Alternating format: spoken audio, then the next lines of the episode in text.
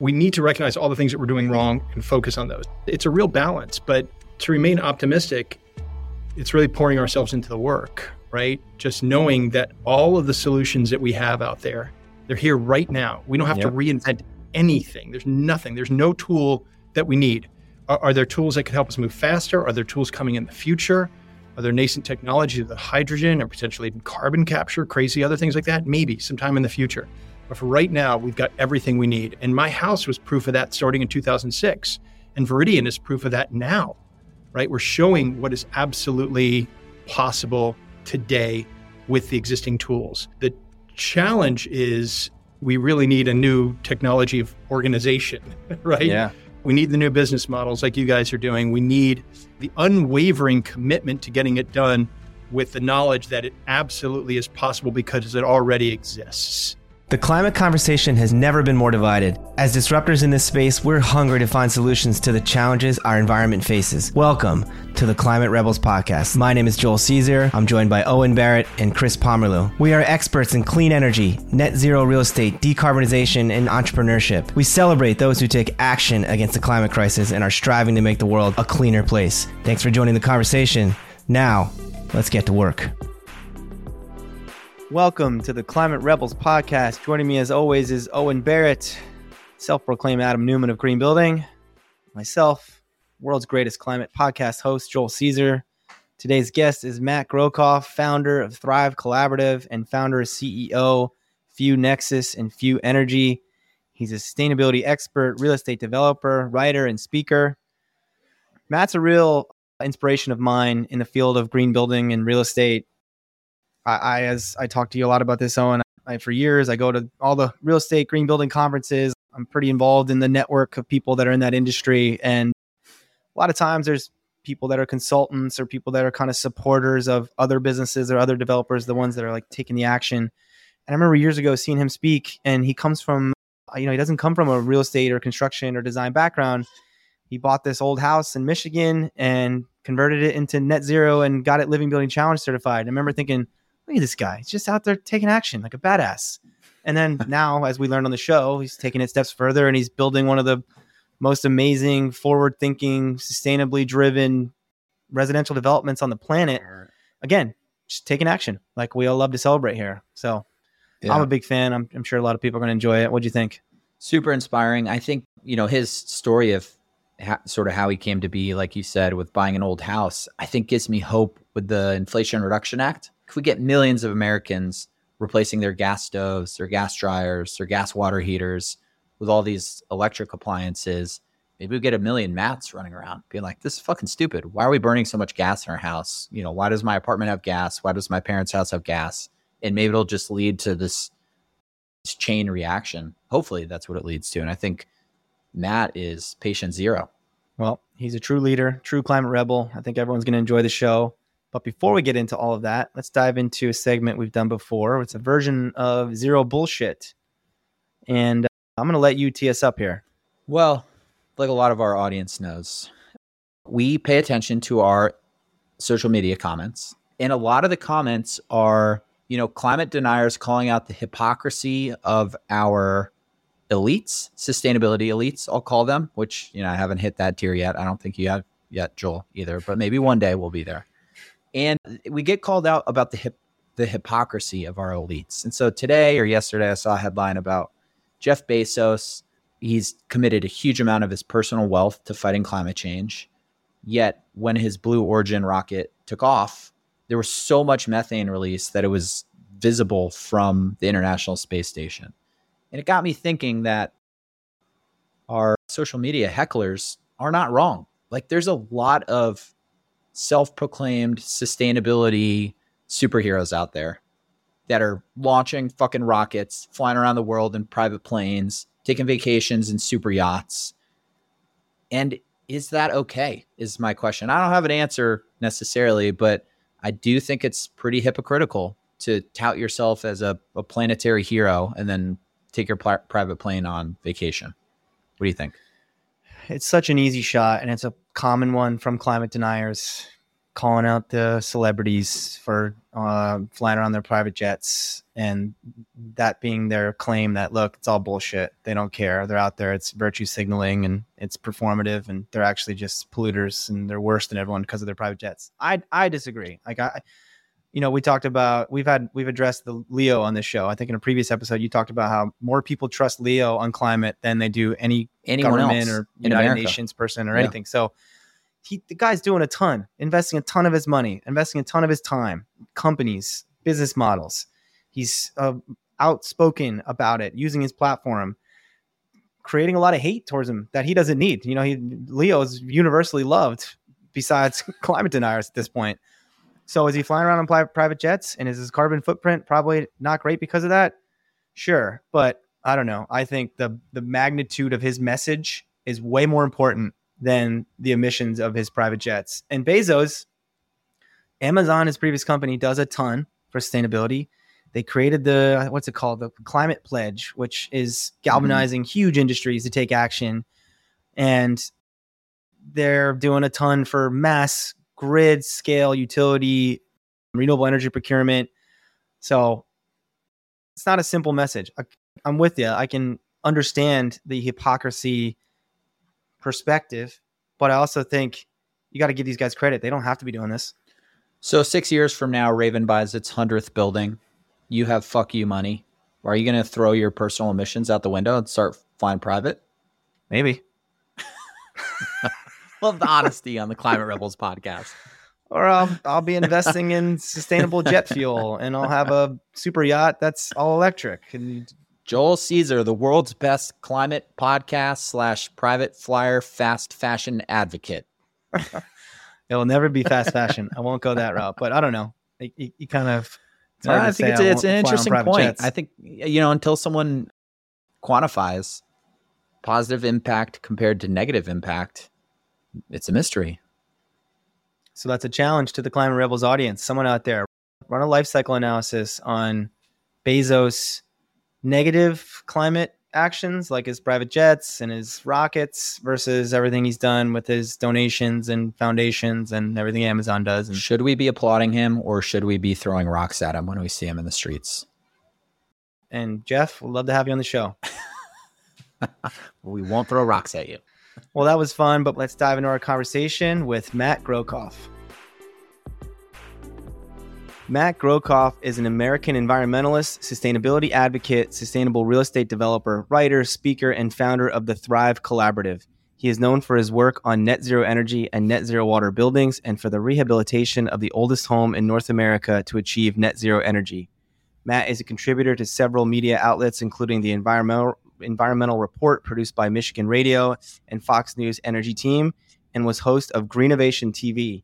He advocates for modernized, distributed renewable energy networks and distributed water and wastewater systems that work with natural systems. So, Matt, welcome to the Climate Rebels podcast. Hey guys, thanks for having me here. It's a lot of work to do. It's good to, it's good to see you. Well, we start all of our guests with the same question to start the show. Matt, how are you a climate rebel? How am I a climate rebel? I, I have an incredible amount of impatience. That's how I'm a climate rebel. Look, we've got until 2030 to have our emissions. And that's just the, the, the, the flat out science. And, and we're not on target to do that. So, with, with, with the work that, that, uh, that my team is doing at, at Veridian at County Farm, with Thrive Collaborative, with Few Nexus, we are unwavering in that commitment. We, we, we don't do gas. We do red list free. We, we chase carbon at every turn. And I've got a lot of stories to tell you about how we do some of that. But, uh, you know, it's, it's, it's really this incredible impatience that they have, that I have, that, that it can be toxic sometimes because it, it turns to anger, it turns to frustration. And that's when it gets really hard to do the work. And as climate rebels, we can be rebellious, but the second that we go into despair, which as Al Gore says is not just another tire in the trunk, it, it can become a toxic anger, a toxic frustration that keeps us from doing our work. So we've just got to keep moving forward and uh, be as unwavering as possible and recognize that optimism is a precondition to success. And uh, take that impatience, accept it, don't let it become toxic, and race forward as fast as hell. It's a great answer, Matt. last week we had a we're ta- I forget why we were talking about this, but on one of our podcasts we were talking about just entrepreneurs and traits that help you be successful. And I think impatience is top three to be an, a successful entrepreneur. I think if you're a patient person or you're complacent, you're never mm-hmm. going to have success. Yeah, I mean, it's with all these things, right? It's like with optimism. Like if you're completely optimistic and you're Pollyanna about things, like, oh, everything's gonna be great. We're gonna have solar. We're gonna have microgrids, and we're all good, and we're gonna capture carbon out of the atmosphere. That's not good either. Um, yeah, we recognize that those are great tools, but we have to have like a, this realistic, grounded optimism. And is you know one of my one of my true climate heroes is Christiana Figueres. I, I don't think I can listen to her voice without getting tears in my eyes with with a little bit of grief, a little bit of optimism, or a lot of optimism for sure. That's her goal. Uh, you know, and uh, she you know talks about outrage and optimism that you can't have this toxic outrage that you've got to you've got to balance those two that outrage is what motivates us but that optimism is what gives us the tools to keep going yeah it's really been a theme of the show matt we try to keep this podcast positive, optimistic. We celebrate guests who are taking action and disrupting. And we'll get to this at the end of the show. The last question we ask every guest is what gives you hope? So we hmm. constantly are trying to do what you're saying, remain optimistic and bring that conver- bring that to this conversation yeah. where yeah.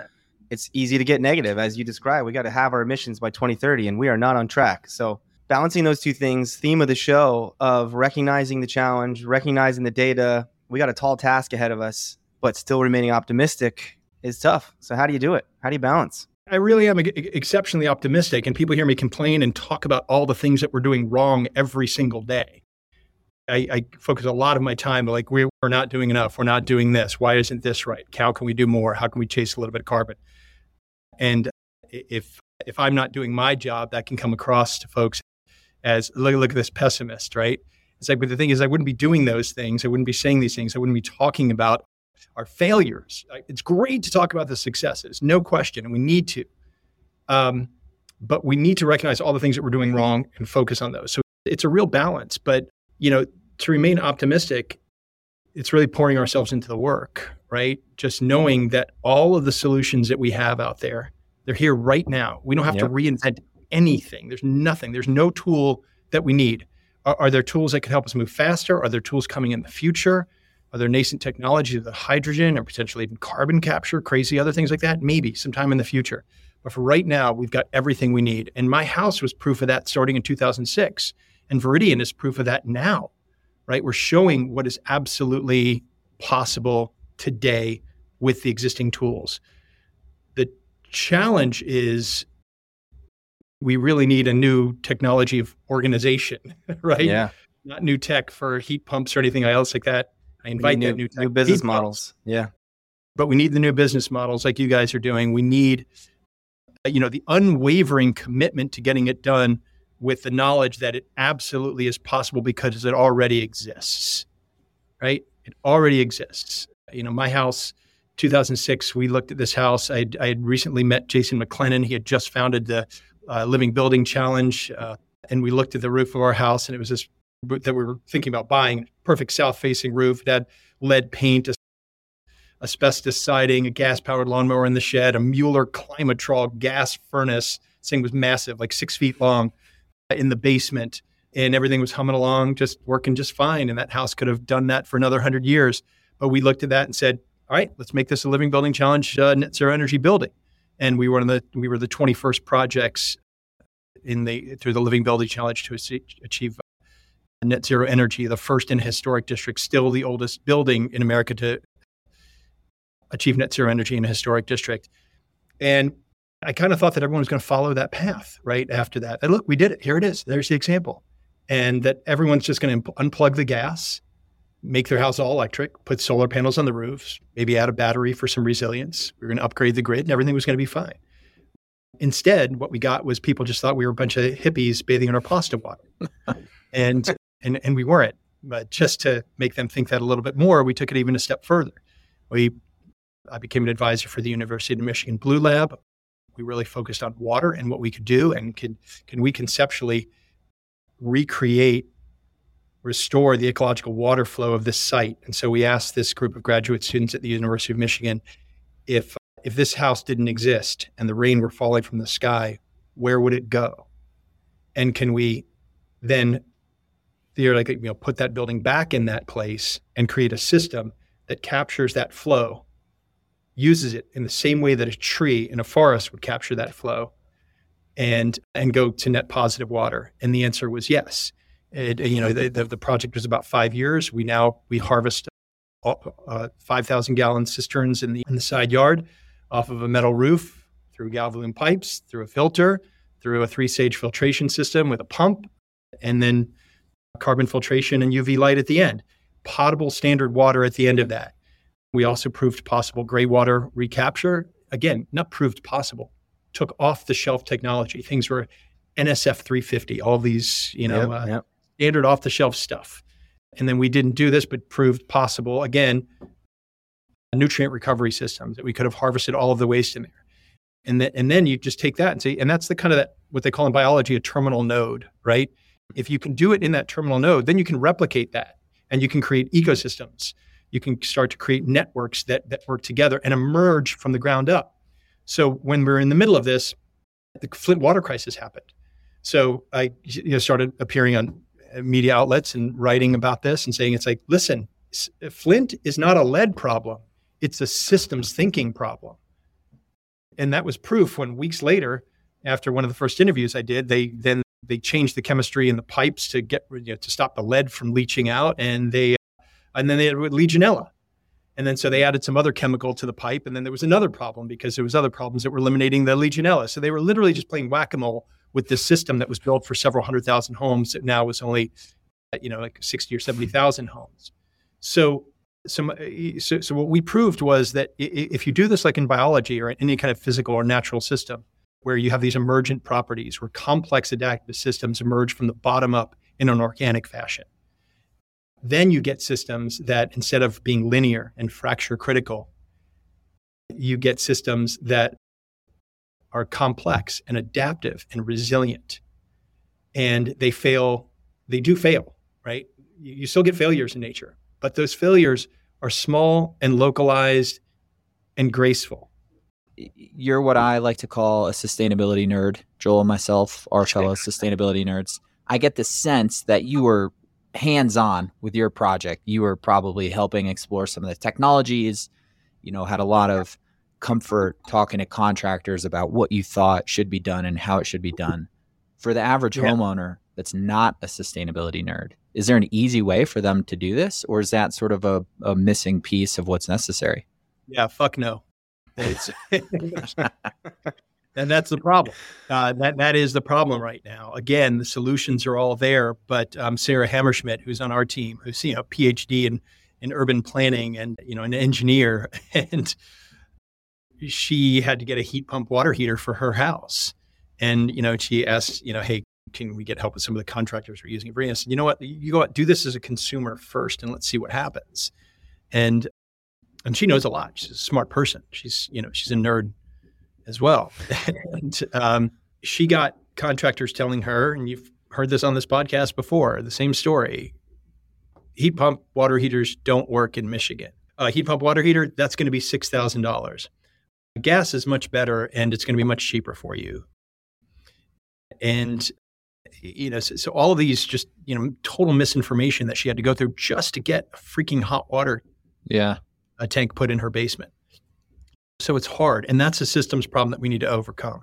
But I, I think with the IRA and with here in Ann Arbor, there's a badass new program that the Office of Sustainability and Innovation is doing. They're having a concierge, right? And so they're going to be this department that you can call as a consumer and mm. say, "My water tank just died. What do I do?" And they will give you some contractors. They will tell you about the different technologies. They'll give you a brief education on what to do, and they will will set up these phone calls and these meetings for you to get quotes from contractors that have worked with the city to get trained in this.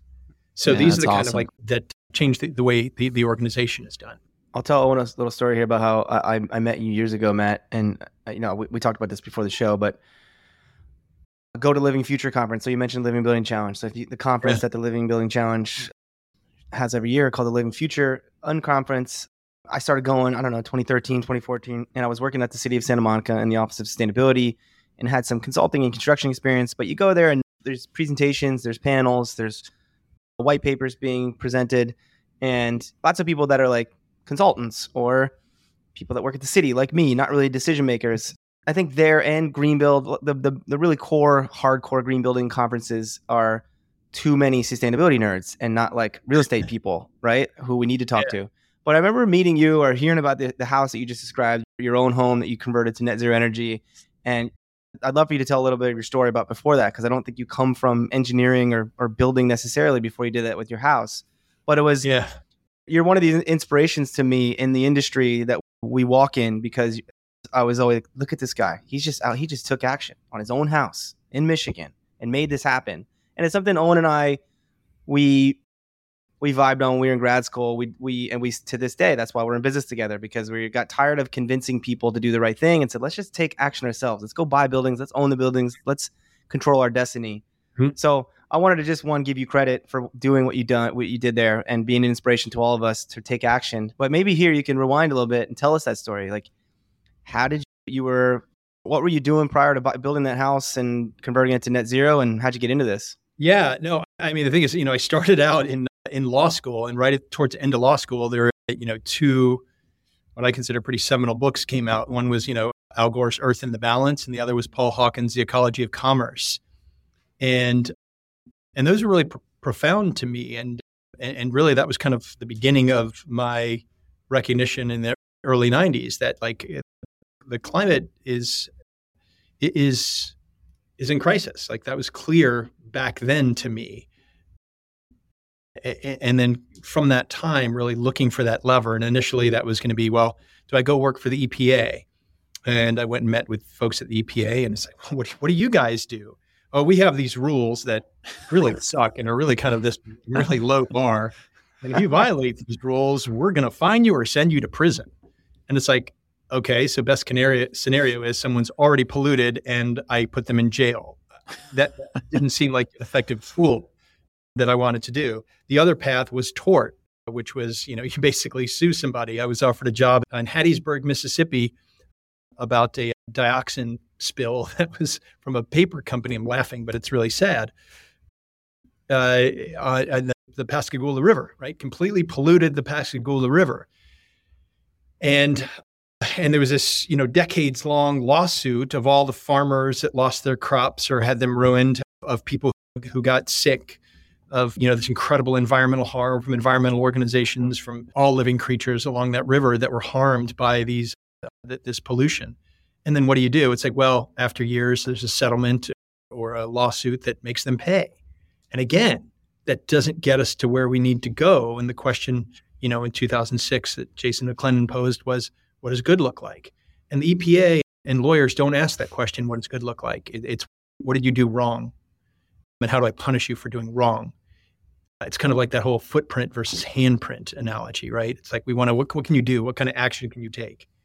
So, so, so that kind of led us, you know. And when when I was in Santa Monica, also very active with with environmental the movement there, and trying to do educational media, and started Greenovation TV. Uh, too early because it was 2005, just when YouTube started. So we were still filming on cameras, no iPhones yet. like you know, I'm talking big old cameras too. Like, uh, so yeah, eventually that that led to you know just uh, this serendipity of, of, of finding this house and my wife wanting to do a couple more years working with a professor that she met in grad school and staying here, and then we were going to head back to the West Coast. But instead, we fell fell in love with Ann Arbor. Ended up having this net zero home, having two just stunningly beautiful, sweet as can be daughters in the home who became what my mother-in-law calls the net zero babies because they live in this home where they they haven't experienced living in a fossil fuel burning environment, right? There's no gas stove in their house since they've been born. We have to. I remember as uh, when they were little kids, we had to explain. They were they got a, when we clicked on the fire in the kitchen. They're like, "Why the fuck is there fire in the kitchen, Daddy?" and, and you have to explain, do not touch the stove here. You can't do that. And there's one great story where they were where I borrowed a friend's car because we've had an electric car for years. we borrowed a friend's car, and I told him to you know get you know get in the car. Let's start. And I start the car, and then my older daughter was like, "Wait, what is that?" It's like that. It's, that's the sound of the engine. It's okay. Why is it vibrating? Why is it doing that? Why is it doing that? It's like that's what it does. It vibrates. It's what fossil fuel does. Okay. I said, oh, I forgot something in the house, girls. Let me run inside. So I run inside the house. A minute later, the girls come inside, screaming, tears streaming down their face. Daddy, Daddy, the car's on fire. The car's on fire. And I look out the window, and there's the you know s- steam coming out of the tailpipe. and they, they hadn't seen that in their own cars sitting in our driveway before. and so so just, just to see like this future through their eyes that smoke coming out of a tailpipe is stupid and bizarre. Fire in your kitchen that smells disgusting. They even talk about how bad gas cars smell and how bad this is the future they're living in. So they're the net zero babies. Yeah, and that's kind of how we got to, to to where we are. That's crazy. It's like uh, internal combustion engines and uh, gas ranges are going to be like the rotary phones for this next generation of kids. Like, if I show I have a 18 year old stepson, if I show him a rotary phone, this has no idea what to do. Yeah, rotary phones never killed anybody in their sleep, not without help from. Yeah, but it's funny to think about people like not understanding what uh, internal combustion car sounds like Yeah. or feels like or smells like. Like that's a crazy concept for someone that's grown up with them. Yeah, and, and that's kind of the thing that's really profound. And again, that's one of the points of optimism for me is that we're not selling that, you know, the, the hippie bathing in your pasta water. That's not what we're talking about. We're talking about something that's really freaking beautiful. Um, It's better. that, you, know, you- you can imagine this, you know, this future that's.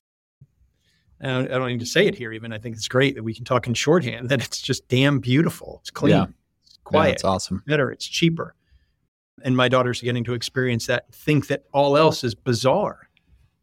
I mean, bizarre. That's awesome. Let's transition to Veridian. I'd love our guests to learn all about what you're doing there.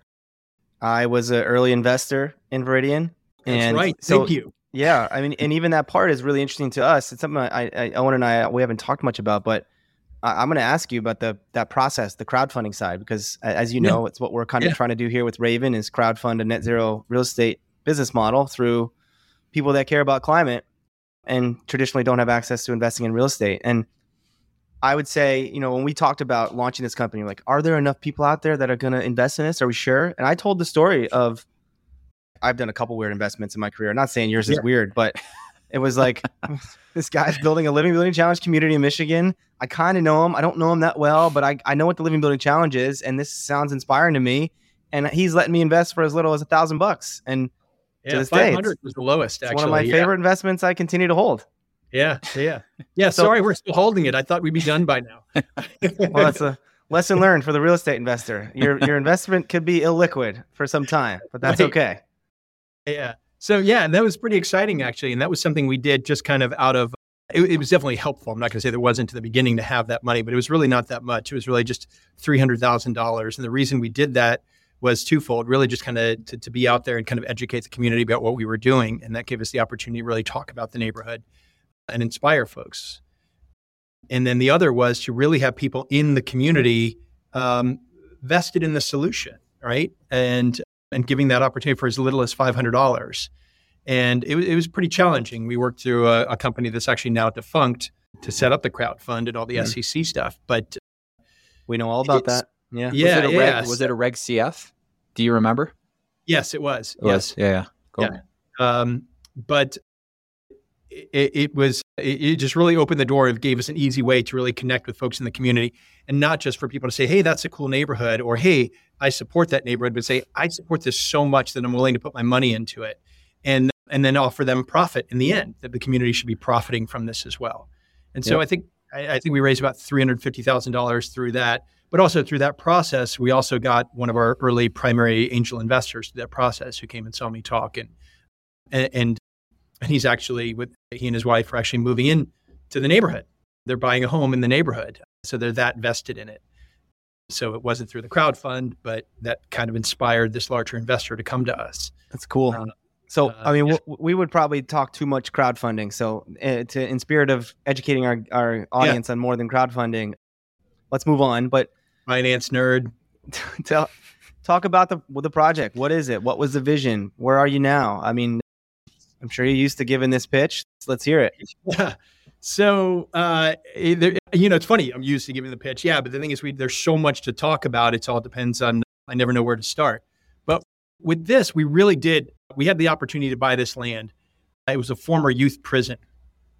Before that, it was an asylum. And before that, it was the uh, county poor farm going back all the way to 1834. 1836 is when the county purchased it. So, Washtenaw County is Ann Arbor is the county seat. And in the 70s, they made most of the poor farm into a park. Prior to that, they had carved out a part of this poor farm, which was the asylum at the time, and they made a youth prison.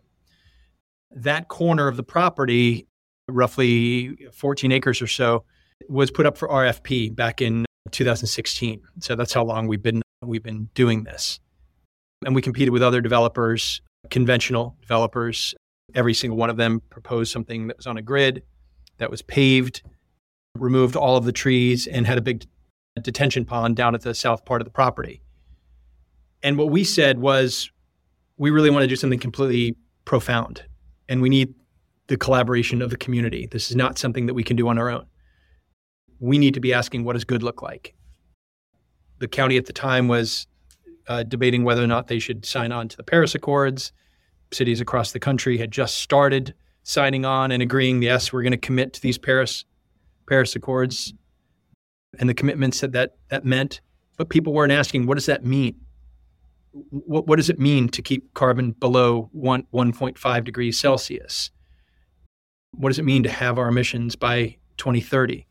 Nobody was talking about all electric in 2016. Very few people were talking about decarbonization.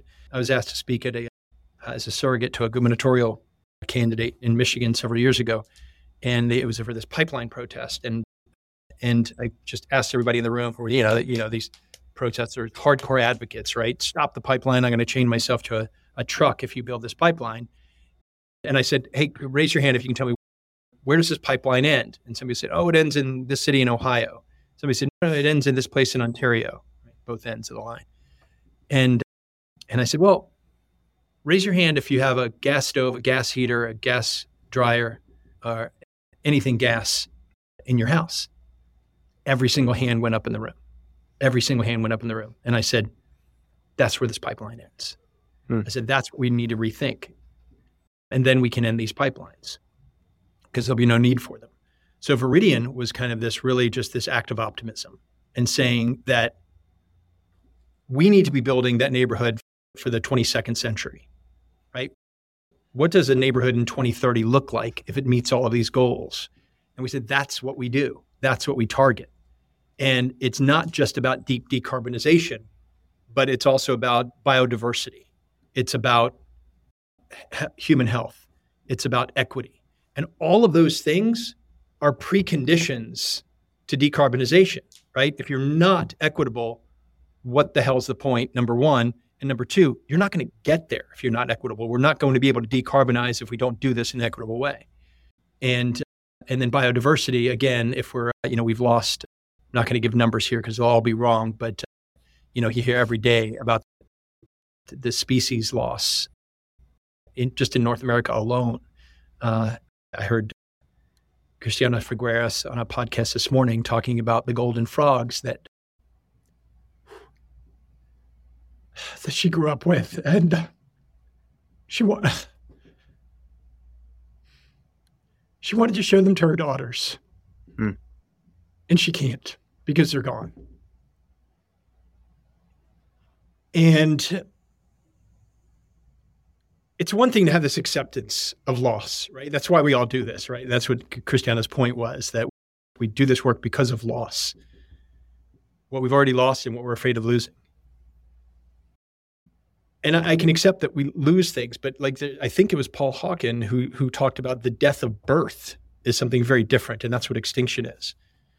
And so we have to really focus on those things as well. Otherwise, you know, we inherited a healthy planet when we were born the three of us, relatively, right? We were all born probably way before it was, you know, under 380 parts per million, 350 parts per million. Now we're at 420 parts per million of carbon dioxide in the atmosphere. So Veridian really was just a test of a bigger version of my of what my home was. Like this is what's possible. This is what we need to do. At the time, you were not a real estate developer. You were not someone who bid on plots of land that were up for nope. for uh, opportunities nope. to develop into single family housing. You created yeah. Veridian. That that RFP, I would imagine the county t- to yeah. choose you, which yeah. obviously they did. Yeah, they just linked yeah, the criteria or how that choice choice was made or how they typically choose a developer versus another. I right. know you, I, have heard you speak about it, so I know you've you did a lot of advocacy and you, there was a lot of education with the political side of this. Yeah. So yeah. describe winning that RFP and yeah. how you did it for a company that had no track record. Yeah, of course. Right. You know, Thrive Collaborative are, are, had already existed, but we really just did nothing but consulting and hoped that people would take our advice and did some other, you know, home building and things like that. So yeah, otherwise the county would just sit back and say, "Hey, who the fuck are you?" so we have to partner with great people, right? So my partners Joey Jonah and David Eifred, uh, you know, builders, developers, construction. Joey's family has been doing this for decades. And so when asked, you know, have you guys ever done this before? And the answer is nobody has but look at the experience that we bring to the table. And we were able to, sh- show this kind of powerhouse team of what we were doing and what we were capable of doing. And then also just have the saying, you guys are just going to have to sec- accept some level of faith and have this unprecedented level of collaboration, compassion, and creativity. Because everything we do here is going to be a little different. Nothing we're doing is experimental, but doing it all at once has not been done. So, solar neighborhoods, been done. There's some net zero neighborhoods out there, but are they doing are they doing the ecological restoration? Are they doing uh, you know are they doing uh, equitable housing? So we have our nonprofit housing provider Avalon Housing, which is doing phase two of the project, which are families coming out of homelessness. So there's 50 units of deep affordable housing, uh, you know, in the neighborhood of like $500 a month rent all the way up to homes that are a million dollars. So there's like you know two hundred thousand dollar homes, uh, affordable housing, workforce housing, five hundred thousand. And, and it's no. it's essentially a single family development, mostly around a farm. Is that so? Accurate? Yeah, it's not not around a farm, but agriculture is incorporated into it. And one of the things we'll be doing is you know the Honey Locust Farm Stop, which is a seven day a week farm stop grocery store, which is modeled after this amazing place called Argus Farm Stop here in Ann Arbor, which is, is supplied by over 200 local and regional farmers and producers. That you can get every single food product you need year round, seven days a week in a 3,000 square foot location. Because mm. every day a new farmer is bringing, so you might not have the same farmer's eggs every day, but every day there is some farmer that's delivering fresh eggs that they, they harvested you know, that morning. You know, tomatoes are seasonal. Some will come in greenhouses and be, you know, a little bit later in the season or earlier, hoop houses. Since they started, there have been people who've started adding mushroom crops, meats, cheeses, milk in glass bottles, like everything you can imagine. Chocolate from a local family, they're from Ecuador and they import uh, the beans and they and they create chocolate here in Ann Arbor. So, you know, literally everything you can get fresh bread, some of the best in the world, all in one little location. And so we're going to expand on that idea and make the, the location net zero energy. So be possibly the first net zero energy grocery store. We're going to target zero waste, which is going to be really hard. And and see how does a grocery store tackle that in a 3000 square foot space we've got really major challenges with like you know when you buy eggs from a farmer they're going to be five to seven dollars a dozen right well, if you're paying $500 a month rent, how do you deal with $7 a dozen eggs? So that's a question that is unanswered and we're, we're going to have to figure out. So there's a lot of things like that. But there's a, a, social aspect to this. In fact, Veridian started at Argus Farm Stop because I met, ran into one a friend of mine, Conan Smith, who's a county commissioner at Argus, right? This, it's this community space. So there's a cafe, we'll have a tea garden and a beer garden we'll have uh, some short-term rentals so people in the neighborhood can can house guests and things. If they if you, if you live in a one bedroom apartment, how do you have your family come visit? Well, there's a there's a place in the neighborhood that you can rent, and then we'll take some of the profit from that and subsidize. Hopefully, we I hope this will work out. Keep some of those other units, uh, smaller units, to for people who wanted to live in the neighborhood but couldn't manage the cost and yet don't qualify for affordable housing. So if we can get units that we could charge, you know, eight, eight, nine hundred dollars a month rent here in Ann Arbor, which is, you know, pretty low cost, we're going to do that. And Where are you at? I mean, this this Yeah, will show how passive Yeah. of an investor I am. I should know this, but I don't even know right. where you're at in the, the Uh, I guess, process. uh, so we need we need an investor update, Joel. um, so we we do have our own little podcast every week, and, and you, you guys can follow me on Twitter and on Instagram. And at Veridian Veridian at County Farm is the handle for Instagram. Matt Grocoff on Twitter. And right now, the, the biggest challenge is we're attempting to eliminate concrete from the roadways, and that's been a big challenge. And then poor foundations. We're framing in a factory. So right now they're building some of that framing. We've got to get that onto site, but you're not allowed to bring wood to the site until the fire marshal says that he can get a fire truck in there. And that's something that needs to change is these outdated non-evidence-based fire codes where you solar panels on the roof and everything else. We could have a whole five hour session here just on the challenges that we're up against and, and making these things happen. The elimination of concrete, actually just yesterday we had a really sad moment on site where I sat down with John Bello, our our uh, director of operations, and and just really had just kind of this emotional moment on site where he was saying, "Look, the engineering of this could could screw things up if we if we do this entire roadway where the city is forcing us to put in sanitary sewers and everything else. We should probably do this section of the road in concrete, and just doing twenty five percent of the roads in concrete was this huge like." emotionally challenging thing for us because we're talking if we did all of the roads in concrete, us and Avalon, it would be over a million pounds of CO2 needed emissions just to produce that much concrete, a million pounds. So if we could eliminate, that'd be an extraordinary win. And so, so once we have those roads in, and some of those went in yesterday, we're going to be able to start framing, and then, and then we're off to the races. We always say that we're going to start the next thing on Monday, but we never tell you which Monday. Owen's a speculative real estate developer. Can he purchase? Is there homes for sale still in the Veridian? Yeah, yeah, thanks. Yeah, thanks, Rob.